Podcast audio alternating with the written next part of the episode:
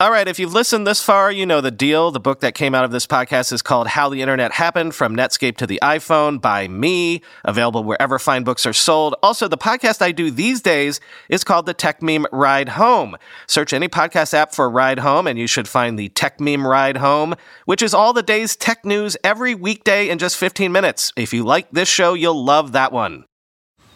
Man, that sunset is gorgeous. Grill, patio, sunset. Hard to get better than that. Unless you're browsing Carvana's inventory while you soak it all in. Oh, burger time. So sit back, get comfortable. Carvana's got thousands of cars under $20,000 just waiting for you. I could stay here forever. Carvana, where car buying meets comfort meets convenience. Download the app or visit Carvana.com today.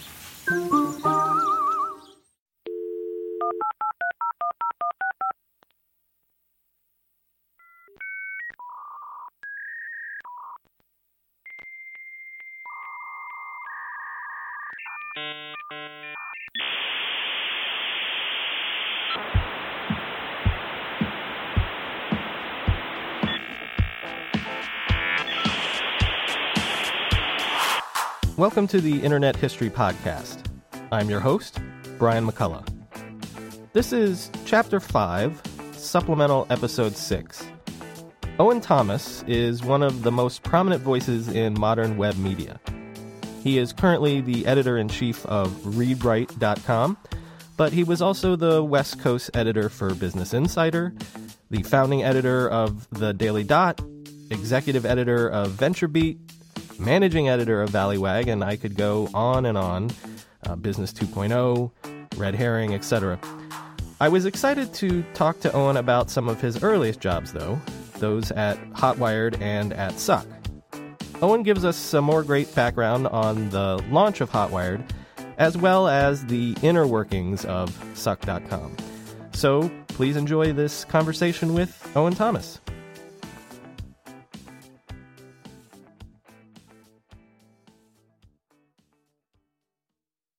Owen Thomas, thanks for coming on the Internet History Podcast. My pleasure. Thanks for having me.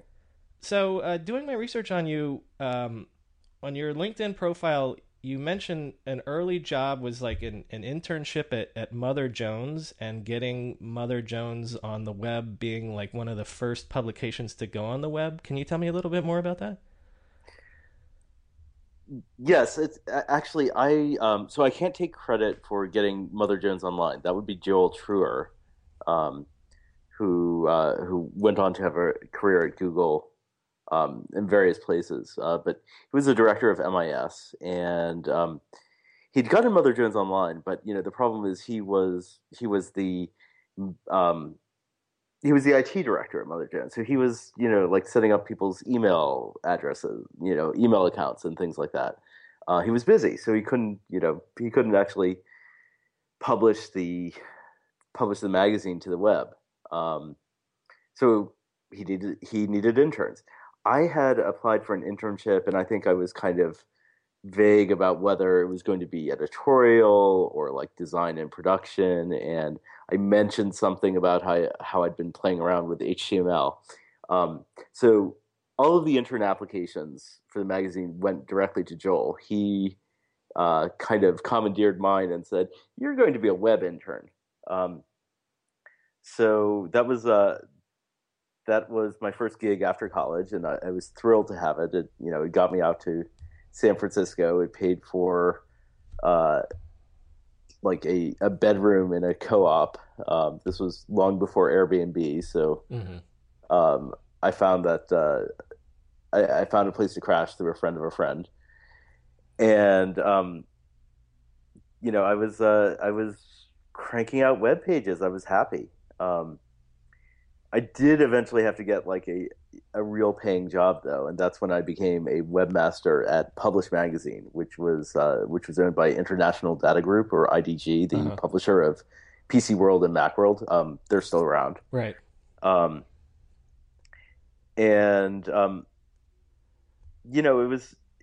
was a great job, and I got it because I knew how to take a magazine page and post it online. You had to know Quark, you had to know HTML, of course, BB Edit, Photoshop. Had you done all these tools? Comp Sci in college or anything like that? How did you get these chops? I was an East Asian languages and civilizations major. Okay. But, you know, of course, there was a computer science lab, and we had a bunch of Next computers there. And the Next computer was actually that was the original platform that Tim Berners-Lee built the World Wide Web on. The first browser and server were on Next. Right, and the first Mosaic browsers were built on that also. Absolutely. So a friend of mine who is now a big Burning Man burner dude introduced me to Mosaic, and you know that's where I kind of learned HTML and thought, you know, this is really kind of interesting. This is something, you know, something I could maybe do. But I was primarily thinking that Mother Jones might hire me for my desktop publishing skills, such as they were. This was back in the days of PageMaker. And, you know, but a lot of people were making the migration from desktop publishing to web publishing. Right. You know, it was similar skills. It was, you know, text and images laid out on a page, and you had to, you know, learn software to do it. And so Publish Magazine was in some ways a great place to be a webmaster because, you know, I was learning from all these folks who had deep expertise in the old publishing world. You know, I could maybe teach them a thing or two about this very new kind of publishing. So tell me about jumping ship to Hotwired. Did you go over to Hotwired after it had already launched, or? So Hotwired had launched. I actually had tried to get a job there. I think I applied for anything. I think I applied for a customer support job there. It was just I think, to use Louis Rossetto's rhetoric, this pulsing cyberstation was the dream job of anyone working on the web.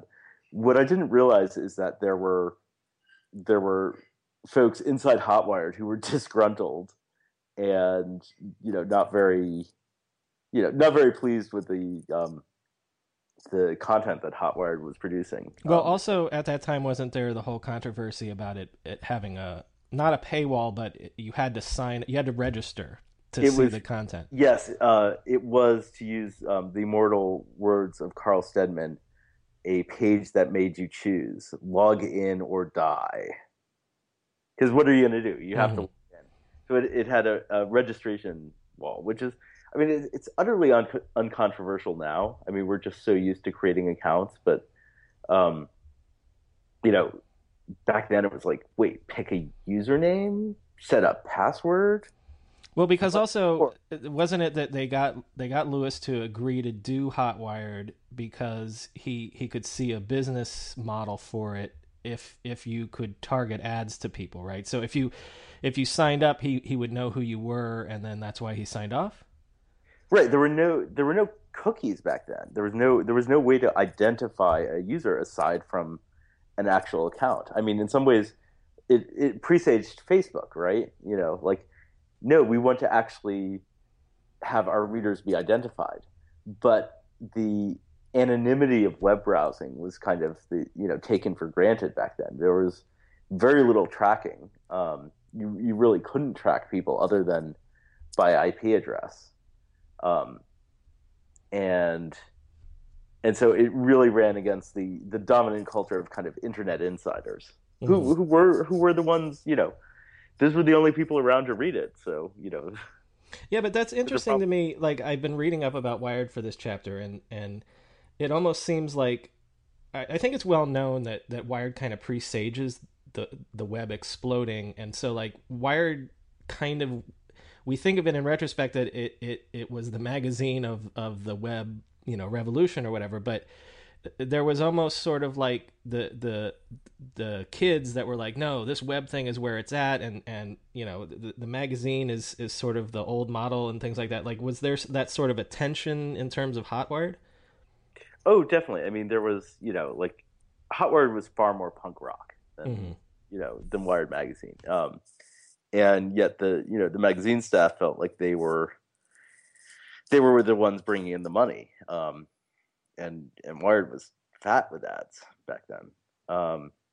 Even very early on, there was literally nothing else like it on the market. So it was attracting all of these dollars from technology companies who wanted to seem cool,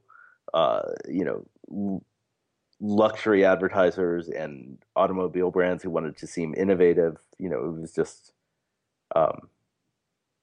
it was an incredible time before everyone else kind of piled into that market. Mm-hmm. So what was your role at Hotwired when you signed on?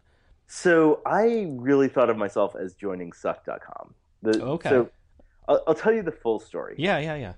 A friend of mine, Mark Afatakis, who's now a writer based in Arizona, had applied for a copy editor job at Suck and taken a test, and they gave the job to someone else, and I was just so offended on his behalf, because clearly this person they hired was not very good at her job. They had typos left and right. So as a sort of revenge for my friend Mark, I started emailing the Suck team every day, an email with the subject line "typos du jour," and all the misspellings, all the factual errors, anything else I took issue with. And Suck was famous for, they always responded to, like, wasn't that a policy that you always had to respond to any reader emails?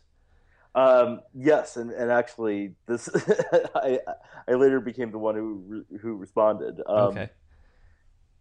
That was, by the way, something I did at Mother Jones, is I answered the incoming emails, and people would ask all kinds of questions. There was no Google back then, and the search engines were rudimentary, so people would ask all kinds of questions about, just like, how do I find this online resource? But getting back to how I got my job at Suck, for 4 months, April to August, I sent typos du jour to the Sucksters, and I think they realized that the woman who they hired as a copy editor was really much more talented as a writer, and so they made her a writer, and relisted the copy editor job. And Carl asked me if I knew anyone who might be interested, and I thought about it for maybe 10 seconds and replied, "Actually, I think I would be." So I came in, I interviewed, and I think it was pretty much a foregone conclusion. So how old is Suck at this point when you come on? Suck was just a year old. Okay. In fact, I remember being there for the first Suck anniversary, and I met Michael Sippy, who was back then was one of the writers. I can still kind of picture the backpack he was wearing, Hotwired was kind of at the height of its powers and its hubris. That's the time when we launched Wired News to take on News.com. Joel Truher, by the way, my boss at Mother Jones, had coincidentally joined Hotwired. Mm-hmm. He didn't have any role in my coming to Suck.com. In fact, he probably would have warned them against it. But anyway, we both ended up there. So it was kind of this vortex of talent. Yeah, let me dial you back before you get into that, because I'm gonna get into all the talented people that were there. But do you remember any of, like, the origin story? Like, it's Carl Steadman and Joey Enough, and did you hear, like, it was pitched as sort of like a Mad Magazine for the web or something like that. Like, so this is like a Skunkworks project kind of inside Wired and Hotwired, right? Well, Skunkworks would suggest that it had some kind of authorization. It had no authorization. Really? Joey and Carl just set it up on a server that I think they had, quote unquote borrowed with the help of an engineer. Company and they just started. No, they just took up space on one of the servers in the Hotwired server farm. This was pre-cloud, pre-really data centers, so all of the servers that ran Hotwired were on site. And they just started posting because they thought that Hotwired was producing this, this content that it wasn't true to the web. It was like trying to be a magazine version of the web, and it wasn't fast enough and it wasn't interesting enough. So they wrote about things they cared about, and they did it every day. There was not a lot of daily content on the web back then. It was right, because Hotwired is still basically kind of repurposing its monthly content, even, or are they even doing weekly? They were doing a lot of original content, but they were doing it on a weekly schedule at best. Okay. And Joey and Carl felt like that was not the the metabolism of the web. Like already guessing that what you want to do is you get into work every morning and go to your favorite website and. Exactly, and that's precisely what I did. When I worked at Publish, I fired up Suck.com to see what they had to say. So that establishing that free, the idea of frequency and habit was a key innovation that Joey and Carl had. And then there was the tone of it, it was written in this knowing, sarcastic, funny voice. That certainly didn't take itself too seriously, but didn't take anyone else seriously either. Well, so and also people are writing under pseudonyms. So I assumed that this was sort of signed off on. So are they writing under pseudonyms because they're trying to hide it that they're doing this? They were trying to hide that they were doing it. Huh. Now, they weren't trying to hide very hard. Right. And eventually. Eventually management at Hotwired figured out that the Suck server was actually in their own data center, but that took them a while to figure out. After that, it was pretty easy to trace it to Joey and Carl. So it's kind of this is a whole package. It's like we're kind of doing this DIY underground sort of stuff, and we're doing it under pseudonyms, and so that lends itself to like the voice of like kind of outsidery, snarky sort of voice just by its nature of what they're doing. Yes, but decidedly not anti-capitalist. Joey especially always embraced the idea of selling out. And so the story of how how Suck got bought by the company that was unknowingly giving it shelter was itself grist for the Suck mill. Right. Well, we'll get to that in a second. Let me ask you, like aside from that, like, do you feel like?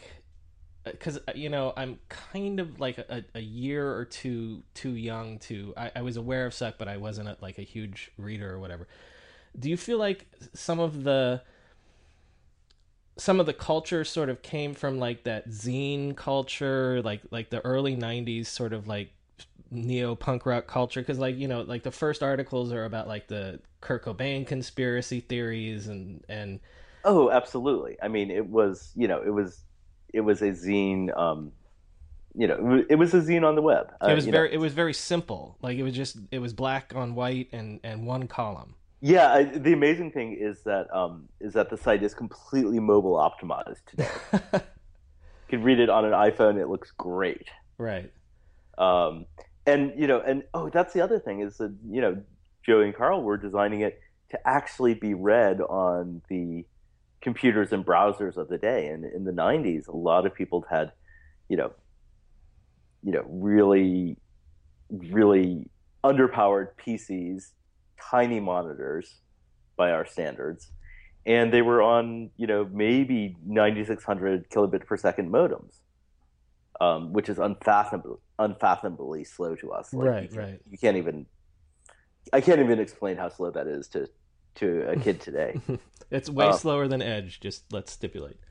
But, but Suck would actually load. And, whereas Hotwired's experimental layouts with these huge images would just crawl. And, it didn't occur to the designers at Hotwired because they were all sucking down broadband speed internet through hot pink Ethernet cables. Mm-hmm.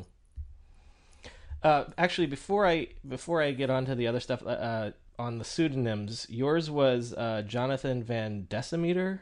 It was. Could you care to give us the etymology of that, or can I unpack that? Yeah.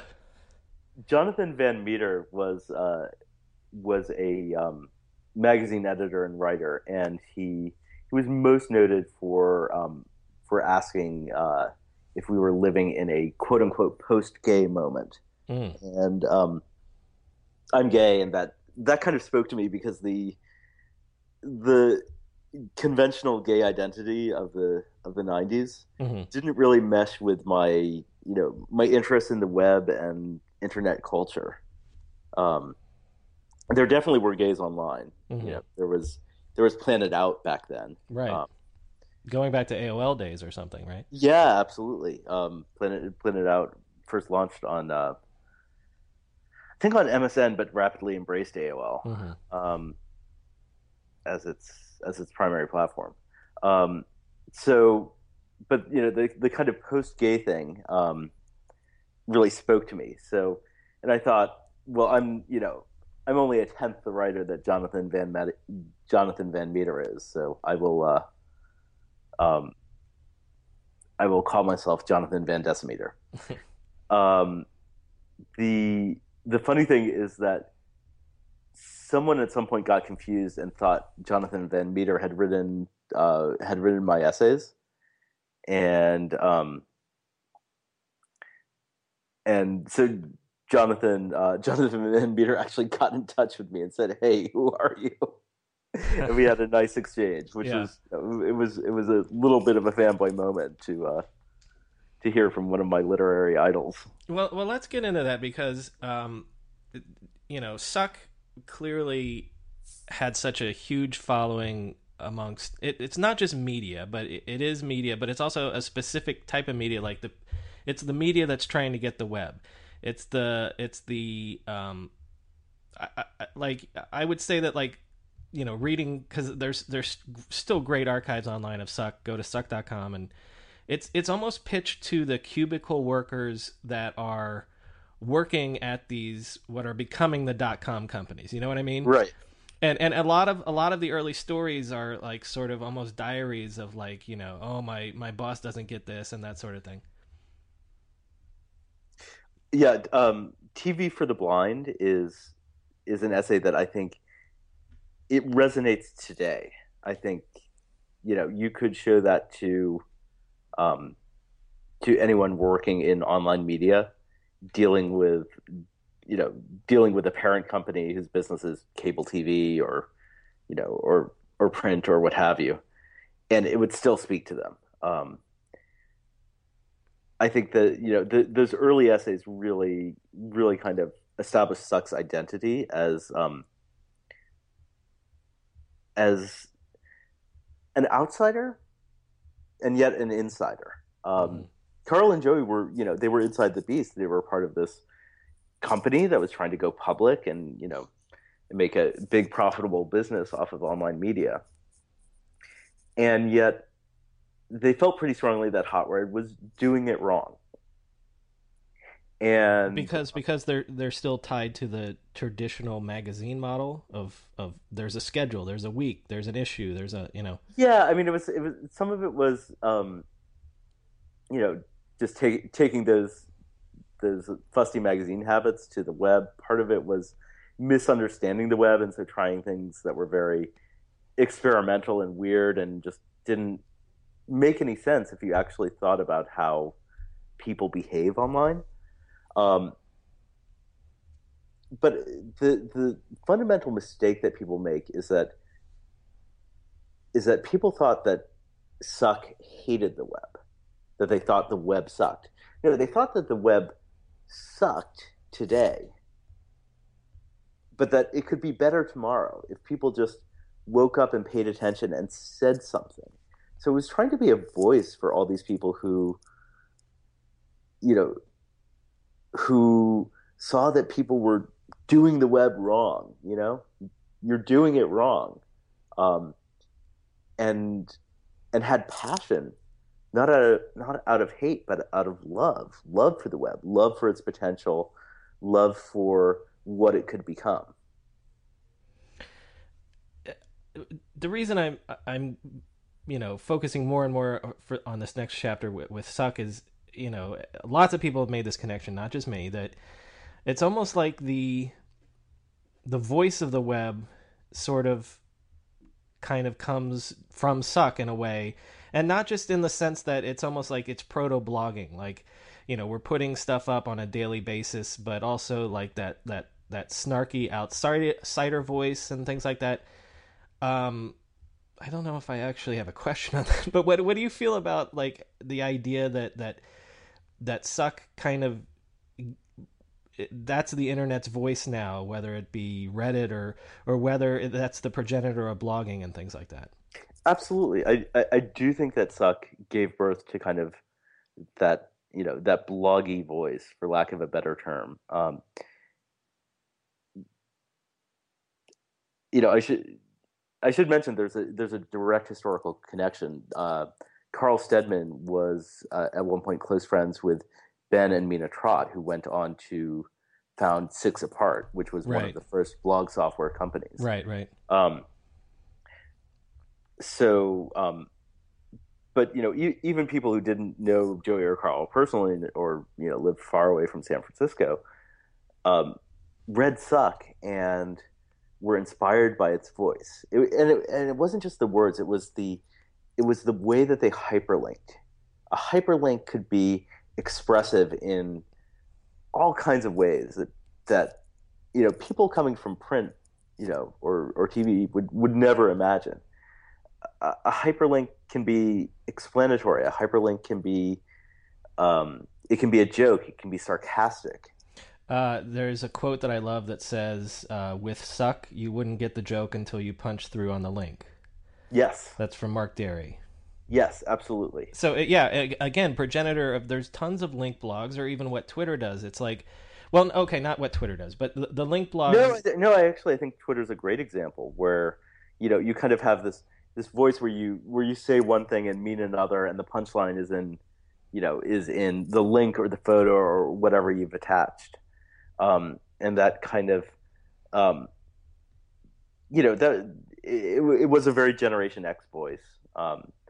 So you see it in, you know, you saw it in other, you know, in other media, you know, novels and movies from the day.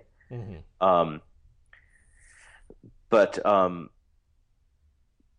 Suck kind of crystallized it for the web and made it a part of the web. And, you know, even though I think people don't talk that way in movies or books anymore, there's kind of this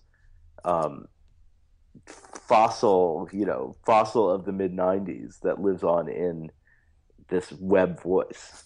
You know what I see when I read the archives and stuff, and I'm 36, so again, I'm still kind of this generation or whatever, but it reminds me of what The Daily Show later became, and actually some people that worked at Suck went to work on The Daily Show and things like that. But like, you know, like some of the stuff like sending out reporters to cover the Alan Keyes campaign or the Miss America pageant, or sending someone to Bangalore to report on outsourcing, like, again, that sort of outsidery, like we're not taking any of this seriously, even ourselves, kind of stuff.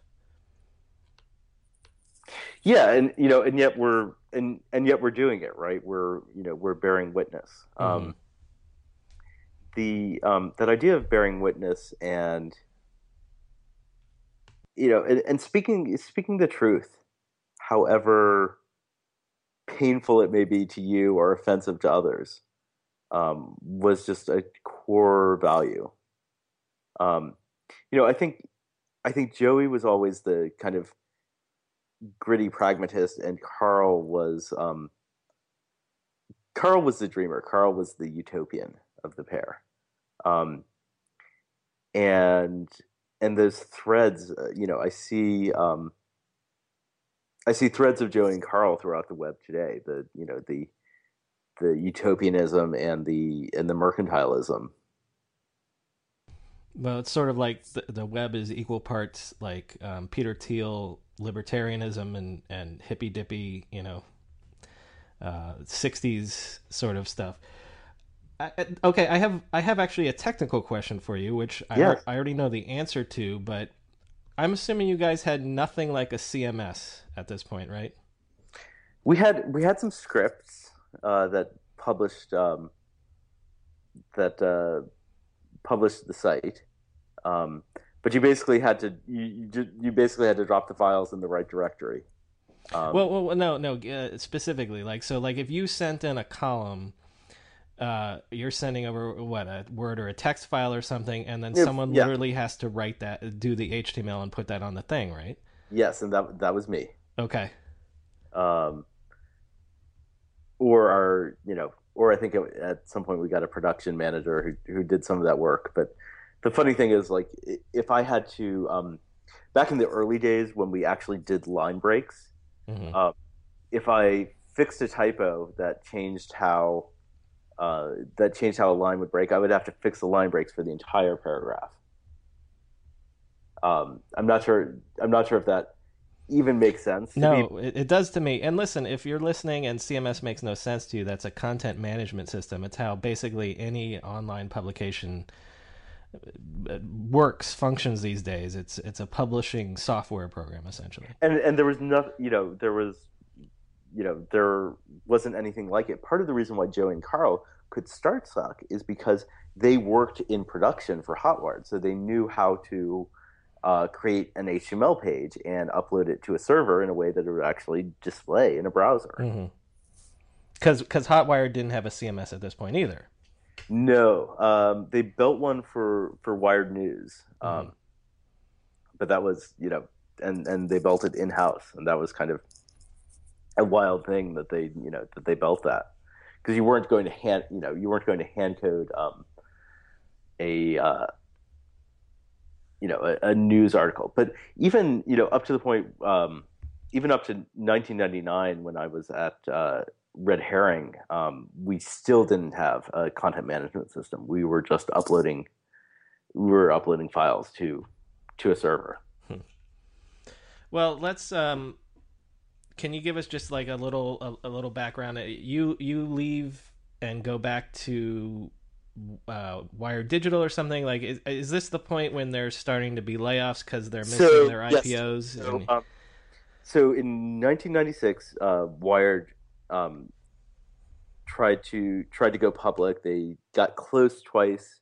I remember actually being at a party in downtown, Second and Mission, and we were expecting, you know, I think we had rigged something up to see the Wired ticker symbol, which was WWW, 4 W's rather than 3, kind of scroll across. And, you know, then people were running over to internet-connected computers, because we didn't have mobile devices then, and checking their email. And the word was spreading that the IPO was off. So that was in the fall of 1996. Mm-hmm.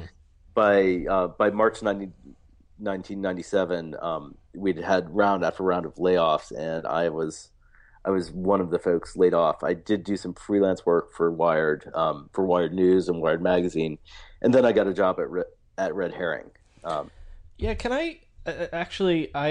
I need to do more research on Red Herring, because again, that's another publication that kind of predated the web revolution. But I remember that along with like Industry Standard and other like. So you worked for them for several years, like right in the meat of the dot-com mania, right? Yeah, it was crazy. I was, you know, I was covering Pets.com. I think, you know, just in its founding. I actually, I interviewed Jeff Bezos once. He'd come down to buy a payments company based in, I think it was San Mateo. Mm-hmm. This was pre-PayPal, and that actually started a now career-long fascination with the whole world of payments.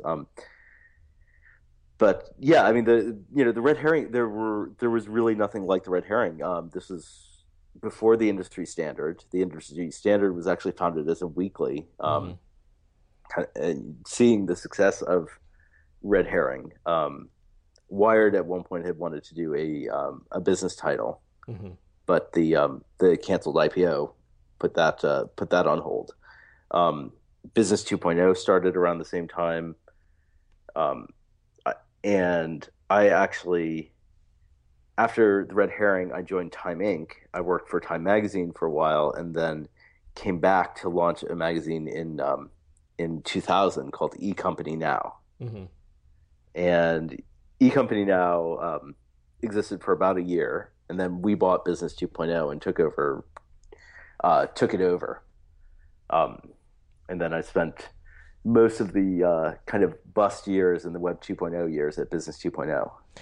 Getting the smile and confidence you've been dreaming about, all from the comfort of your home, isn't a total mystery with Bite Clear Aligners. Just don't be surprised if all your friends start asking, "What's your secret?" Begin by ordering your at-home impression kit today for only $14.95.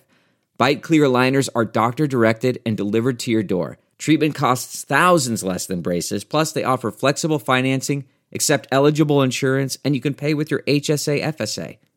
Get 80% off your impression kit when you use code WONDERY at Byte.com. That's BYTE.com. Start your confidence journey today with Byte. Delve into the shadows of the mind with Sleeping Dogs, a gripping murder mystery starring Academy Award winner Russell Crowe. Now available on digital. Crowe portrays an ex-homicide detective unraveling a brutal murder he can't recall. Uncovering secrets from his past, he learns a chilling truth. It's best to let sleeping dogs lie. Visit sleepingdogsmovie.com/Wondery to watch Sleeping Dogs, now on digital. That's sleepingdogsmovie.com/Wondery. Can I ask you not from a, oh, what was the .com stuff like? Because I've asked a lot of other people that like, but as like a, as like a journalist, like a free, you know, not freelance, but you know, you're going to different titles and whatever. Like, was this like sort of like the, was this also like a golden age for this sort of journalism? Like, man, just there's a story every second and, you know, let's go. There's another new .com and stuff like that. I mean, I remember at Red Herring in 1997, we were our goal was simply to do a story a day. And by the way, I was the only writer, and I wasn't even hired as a writer. I was a copy editor and production editor. And what my boss and I realized is that all of the magazine writers were too busy putting the magazine together because it kept getting more and more ad pages. Right. So, that's the other thing. There's money coming in to you guys at like the .coms also. Yeah, no. And so it was a great day if I, you know, if I got some press release about some startup getting funded, cause that was a rare event. Even in 1997.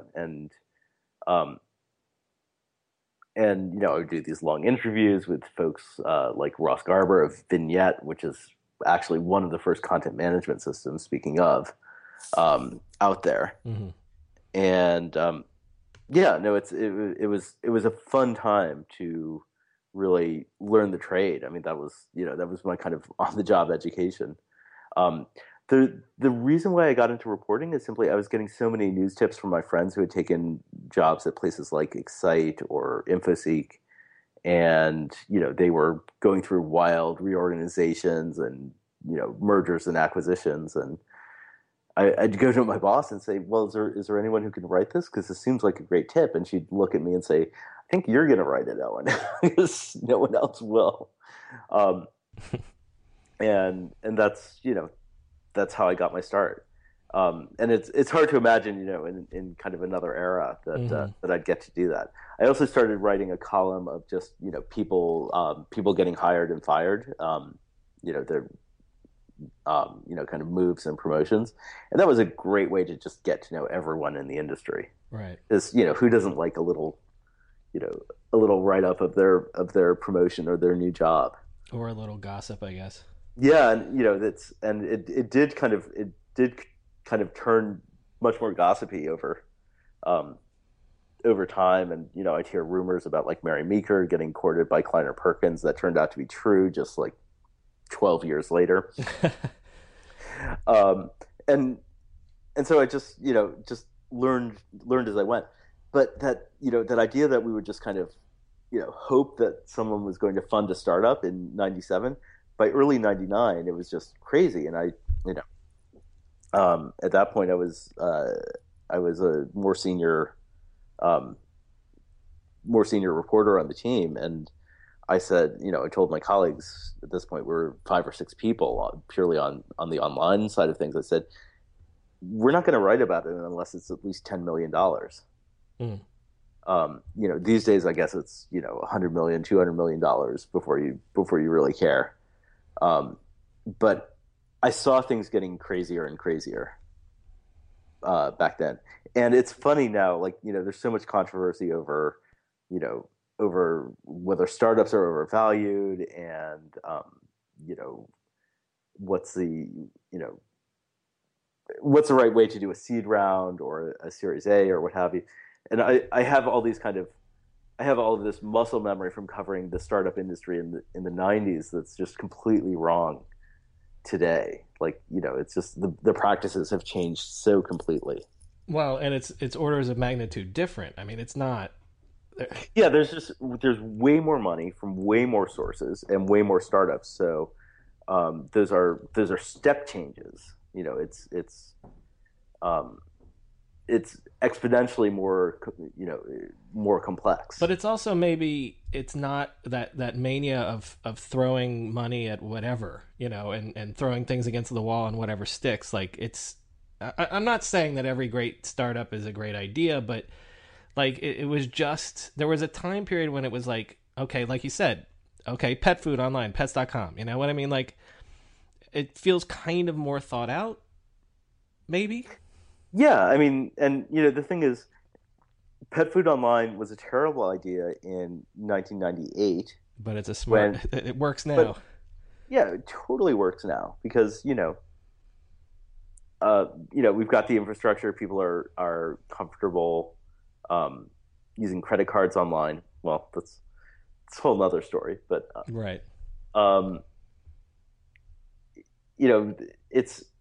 And people do, like, they actually go to Amazon and they do subscribe and save, and they just get their right. People are comfortable ordering that it's an order and get it delivered to your doorstep lifestyle now. Yeah, I mean, but the thing is with Pets.com, the more that they advertised, the less traffic they got to their site. Really? I mean, yeah, it was crazy because, you know, essentially they were driving brand awareness of their sock puppet. But they weren't getting anyone to buy because people felt like, you know what? By the time I load the page and, you know, and put the dog food in my shopping cart and check out, I could have driven down the street and bought some dog food. Right. And I don't have to wait 3 days for it. I might need to talk to you in a few episodes about that.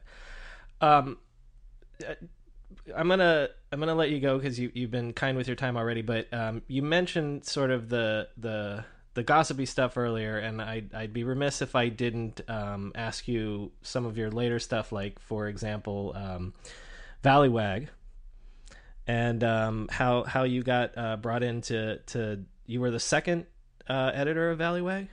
Actually, third if you count Nick Denton as you know, in his interim role, and Nick Douglas. And Nick Douglas was the first. Right. I mean, absolutely. I have to say my time at Suck.com was right. That's why I asked, because it was sort probably of instrumental, right? For, in rising to Nick Denton's attention. He definitely had a thing for ex-Sucksters. He also hired Anna Marie Cox, who was a senior editor at Suck at the same time as me. Right, famously as Woncat. Because if you look at Gawker, the voice of Gawker was very much inspired by Suck. Agreed. And today you're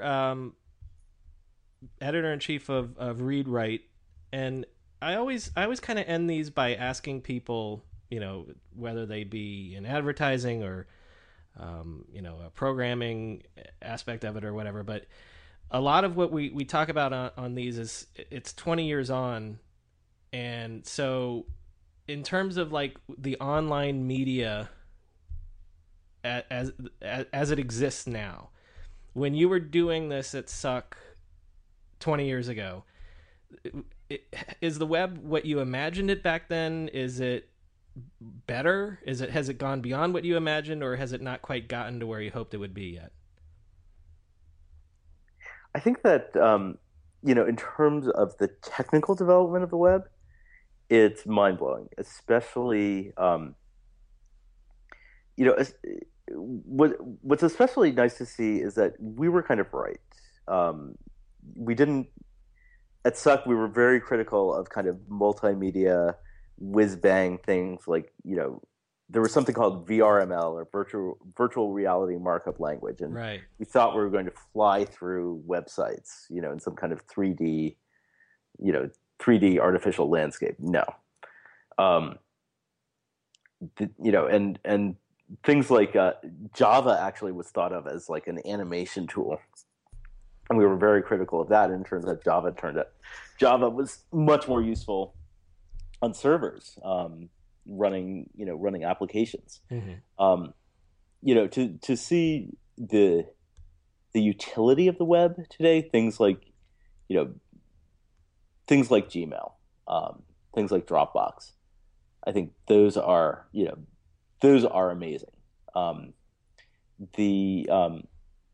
I think the whole mobile world would have been very hard to predict. Though, by the way, Wired, in this much criticized cover about push technology, pretty much predicted the whole world of notifications and location services and what have you. They were just really early to it. I think the thing that still disappoints is that the web has not achieved its full potential as a community. You see little glimmers of it with people coming together on, say, Twitter or Reddit, and then they just do something awful. And you get just, in what way? Like, what do you mean? Like, it's not a community that, because the argument I would make is like, you can be any niche interest right now, and you can find your people, right? Yeah. No. I mean, and that is great. That is really wonderful. But I'm thinking of the way that Zelda Williams was hounded off of Twitter, for example. Mm-hmm. The culture of trolling. Some would argue, was Suck responsible for that? I mean, we were hiding behind pseudonyms, not very effectively, but we were criticizing people from behind a mask. Right. And especially in the early days when people didn't know who Joey or Carl were, were they the original anonymous internet commenter? Yeah. But I think the difference is one of intent. I think that Suck always did have this kind of core of love, this utopian belief that however bad the web was today, it could be better. Mm-hmm. But you had to say something about it. You couldn't just sit there and take it as it was. you had to point, you had to point out all of the flaws and all of the weaknesses. I think, if we're to remember anything from Suck, and it's that criticism should have a point and a heart, and a sincerity. And that's something actually I took with me to Valleywag that people often misunderstood. They thought I was kidding. They thought, like no one could possibly be that harsh about, say, Facebook. And I really meant it. I really thought they were screwing up a good thing. And that's why I was as tough on them as I was. That's a beautiful way to end it. So I'm almost ruining it now, but I have one more question. There's been a lot of articles recently, like on Medium and a bunch of other places, about like, is journalism dead versus this is the golden age of journalism. And you're someone that your entire journalism / editorial career has been web and post web and stuff like that. How do you come down on that? Is it the golden age of journalism, or is journalism dying? I think it's far harder. If you were to start something like Suck today, would anyone notice? How would they find out about it? We definitely have a problem of discovery, as they like to say, if I use a trendy buzzword. I actually don't think that the excess of of writing. I don't think there's an excess of writing on the web. I think it's great that everyone is free to say something. That was the dream of Suck.com, right? That everyone would kind of start speaking up and speaking their mind. But how do you find the good stuff? Right. It's a really hard question. In the early days of the web, there was so little online, like browsing around and discovering a new website was this kind of magical pleasure. What? I was almost about to argue with you and say, like, well, what about things like Vox or 538? But then those are started by people that got there first, like the Ezra Kleins and Matt Iglesiases and they were people that were early bloggers. You know what I mean? So I see what you're saying about like the discovery. Like if you had a good voice right now, how do you get heard? Right. I mean, what Fox Media is doing is they're kind of picking up people from, the minor leagues or from other teams, right? Like the way that Vox pretty much poached the core team of Engadget right. to form The Verge, or picked up Ezra Klein from the Washington Post. Right. I mean, it's, there's a new ladder to climb, but it's far less clear how you do it. Well, Owen, thank you so much for remembering all this for us. And that was, that was a great, I like these conversations when they're, I love to hear the histories and the oral histories, but I also like to get a little,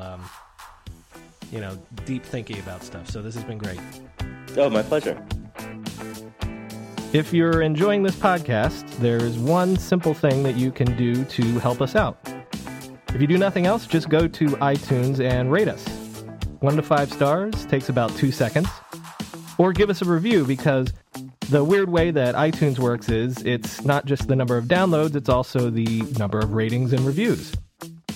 As always, you can join the conversation at www.internethistorypodcast.com. Get more info, see pictures, and see my full bibliography for each episode. The show's Twitter is @NetHistoryPod, and my personal Twitter is @BrianMCC. Thanks for listening.